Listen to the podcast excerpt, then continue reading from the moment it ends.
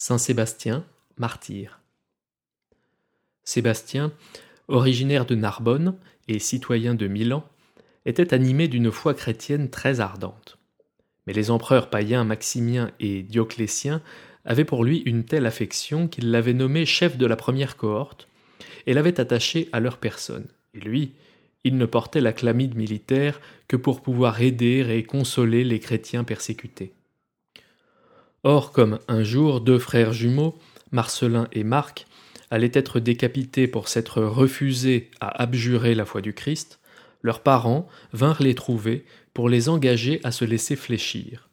Leur mère d'abord se présenta devant eux, les cheveux dénoués, les vêtements déchirés, la poitrine nue, et leur dit Ô mes fils chéris, une misère inouïe et un deuil affreux s'abattent sur moi. Malheureuse que je suis, je perds mes fils de leur propre gré. Si l'ennemi me les avait enlevés, je serais allé les lui reprendre, au plus fort du combat. Si des juges s'étaient emparés d'eux pour les mettre en prison, je me serais fait tuer pour les délivrer. Mais ceci est un nouveau genre de mort, où la victime prie le bourreau de la frapper, où le vivant aspire à ne plus vivre et invite la mort au lieu de l'éviter. C'est un nouveau genre de souffrance, où la jeunesse des fils spontanément se perd tandis que la vieillesse des parents est condamnée à survivre. Ensuite arriva le père conduit sur les bras de ses esclaves. Et ce vieillard, la tête couverte de cendres, s'écria. Je suis venu dire adieu à mes fils qui de leur plein gré ont voulu nous quitter. Ô mes fils, bâtons de ma vieillesse et sang de mon cœur, pourquoi avez-vous ainsi soif de la mort? Que tous les jeunes gens viennent pleurer sur ces jeunes gens obstinés à périr, que tous les vieillards viennent pleurer avec moi sur la mort de mes fils. Et vous, mes yeux, éteignez-vous à force de larmes, pour que je ne voie pas mes fils tomber sous le glaive.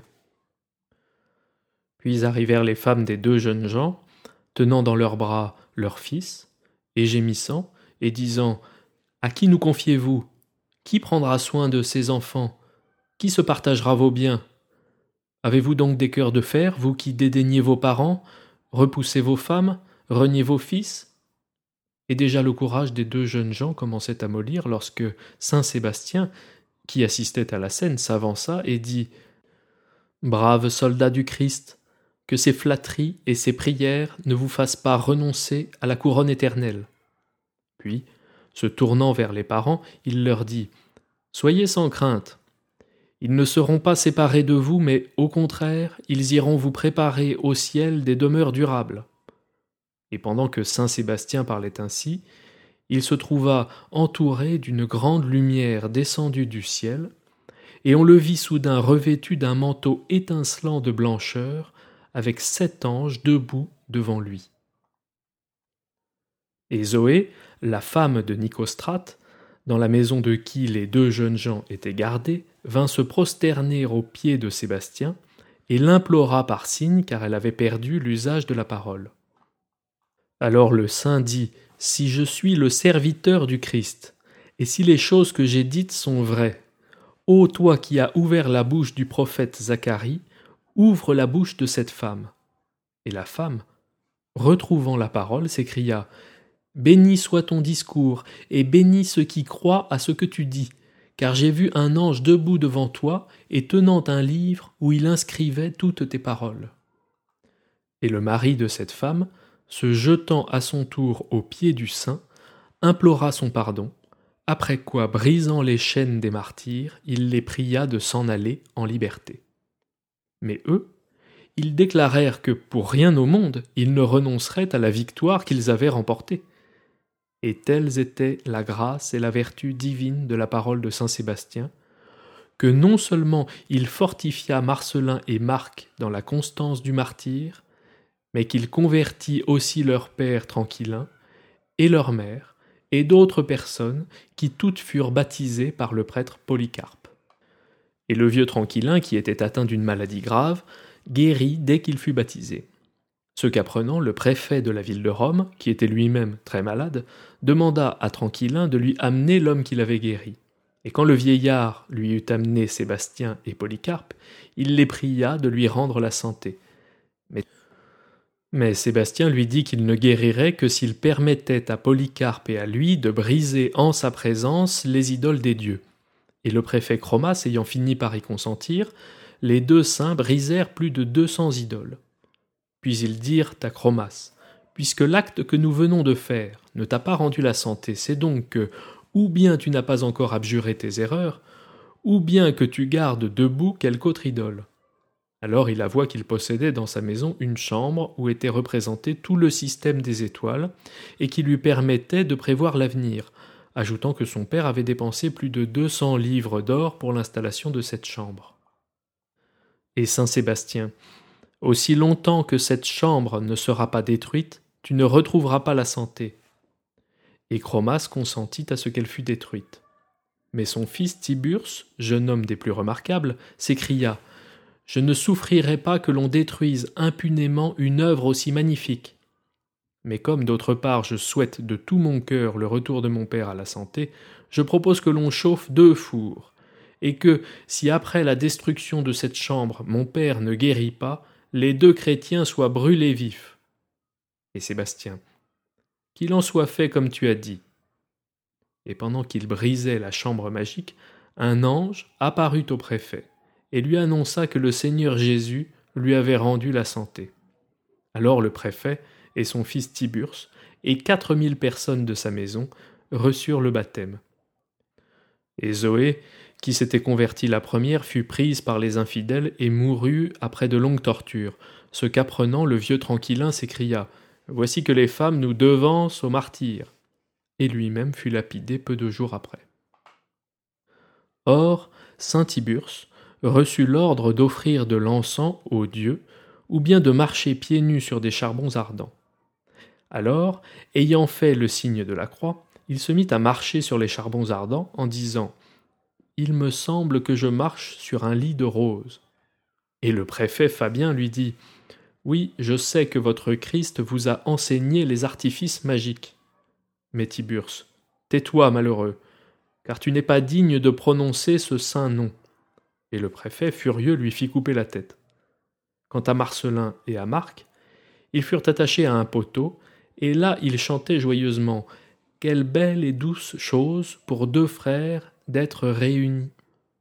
Alors le préfet leur dit Malheureux, renoncez à votre folie et regagnez votre liberté.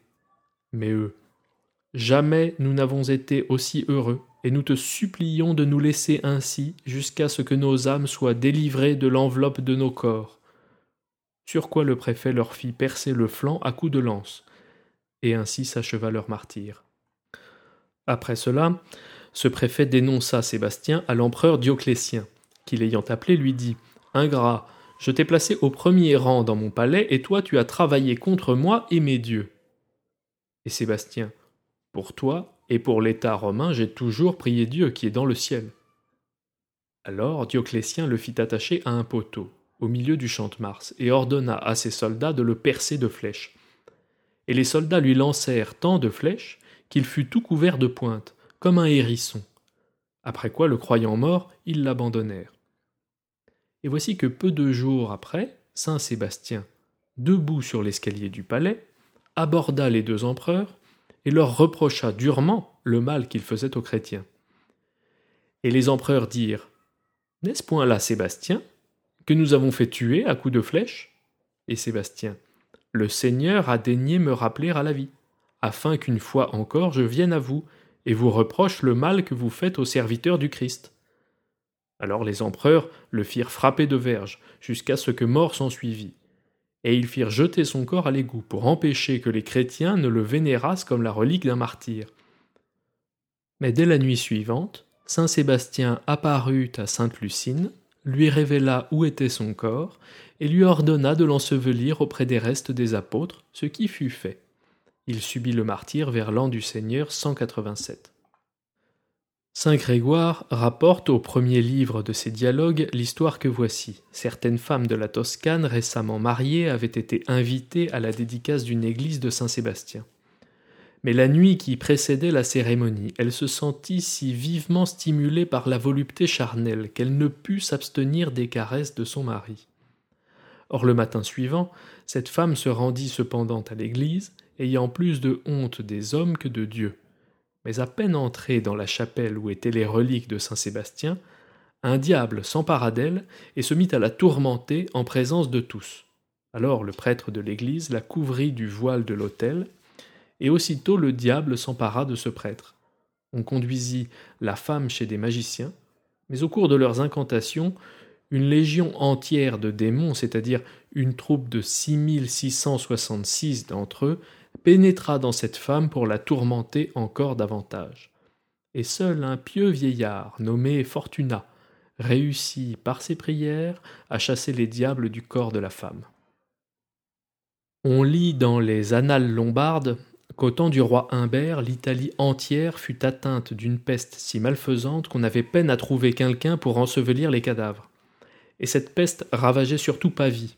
Alors, un ange révéla que le mal ne cesserait que si l'on élevait un autel à Saint-Sébastien dans la ville de Pavie.